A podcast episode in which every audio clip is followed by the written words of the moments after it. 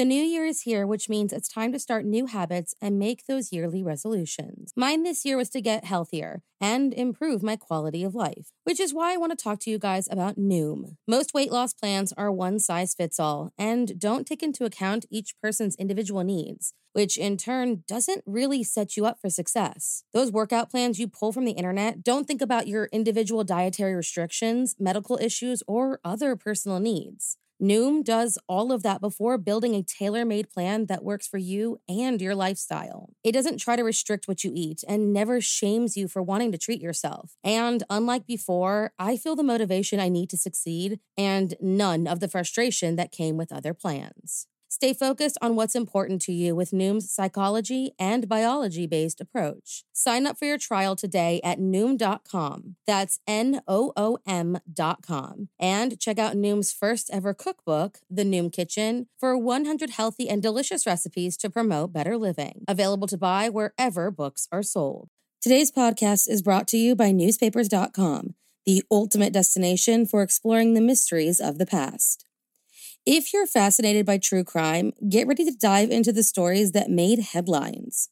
Newspapers.com offers nearly a billion pages of historical newspapers from the US and beyond, and you can search the entire collection in seconds. Their vast newspaper collection is a gold mine for eyewitness accounts, crime scene photos, news reports, and more. Whether you're interested in famous crimes or long forgotten cases, newspapers.com gives you a front row seat to more than 300 years of history.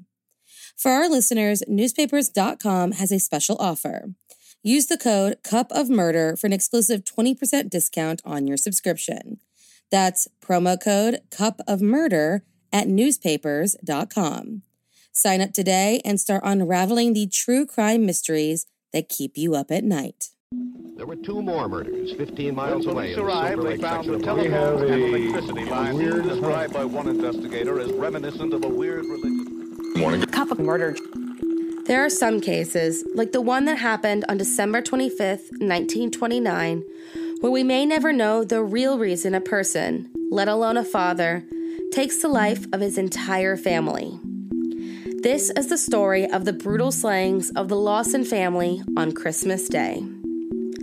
So, if you like your coffee hot but your bones chilled, sit back and start your day with a morning cup of murder.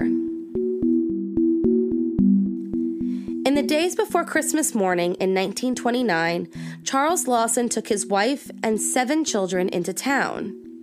While there, the North Carolina man bought everyone new clothes and splurged for a new family portrait. While this seems totally normal for some, for this working class rural family, it was a luxury to spend this much money in one day. What should have been seen as a sweet family moment would take on a morbid tone just days later when Charles seemed to snap. On December 25, 1929, while the family prepared for the Christmas celebrations, Charles walked towards the family tobacco barn and laid in wait.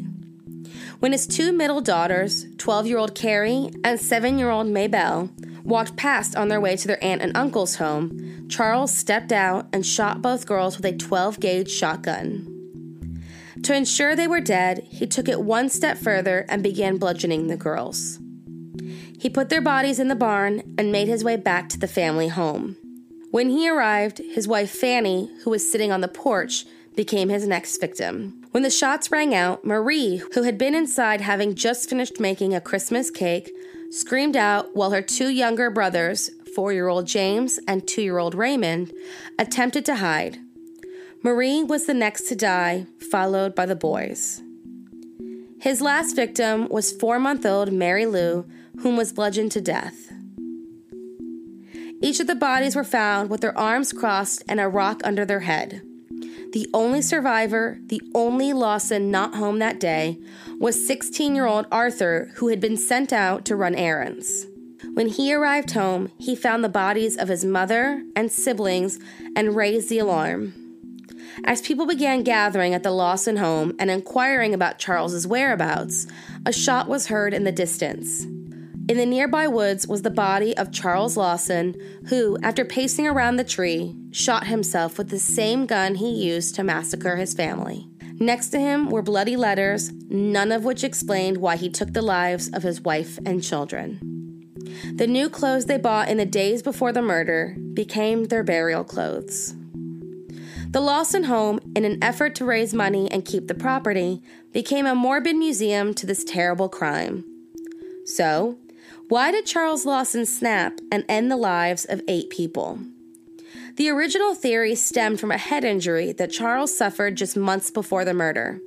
However, an autopsy showed no abnormalities. There was also the theory that the Lawson family was murdered, but not by Charles Lawson. Some say he was simply the witness to an organized crime incident and his suicide was a cover up. Then came the rumors. In 1990, a book written about the murders introduced a new, darker theory. According to the author, a woman named Stella Lawson came forward years later stating that she overheard Fanny's sister in law, including her own mother, discussing that Fanny had confided in them a dark secret. That 17 year old Marie was pregnant, and the baby's father was Charles. Then, in 2006, a different book was released and contained a statement made by a close friend of Marie's. According to Ella May, just weeks before her murder, Marie confided in her that not only was she pregnant, but that her father was the baby's father. Not just that, but that Fanny and Charles knew about it. So, was that famous family photo simply a morbid souvenir from a father who knew what he was about to do? Was Charles Lawson truly the monster who forced himself on his teenage daughter and slaughtered his whole family to cover up his secret?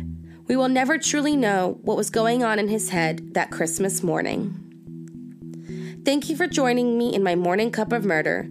Please join me again tomorrow to hear what terrible thing happened on December 26th. Don't forget to rate and subscribe and let me know how you like it. If you want to help support the podcast, there's always Patreon or just sharing it with your true crime obsessed friends. And remember, stay safe and have a happy holiday.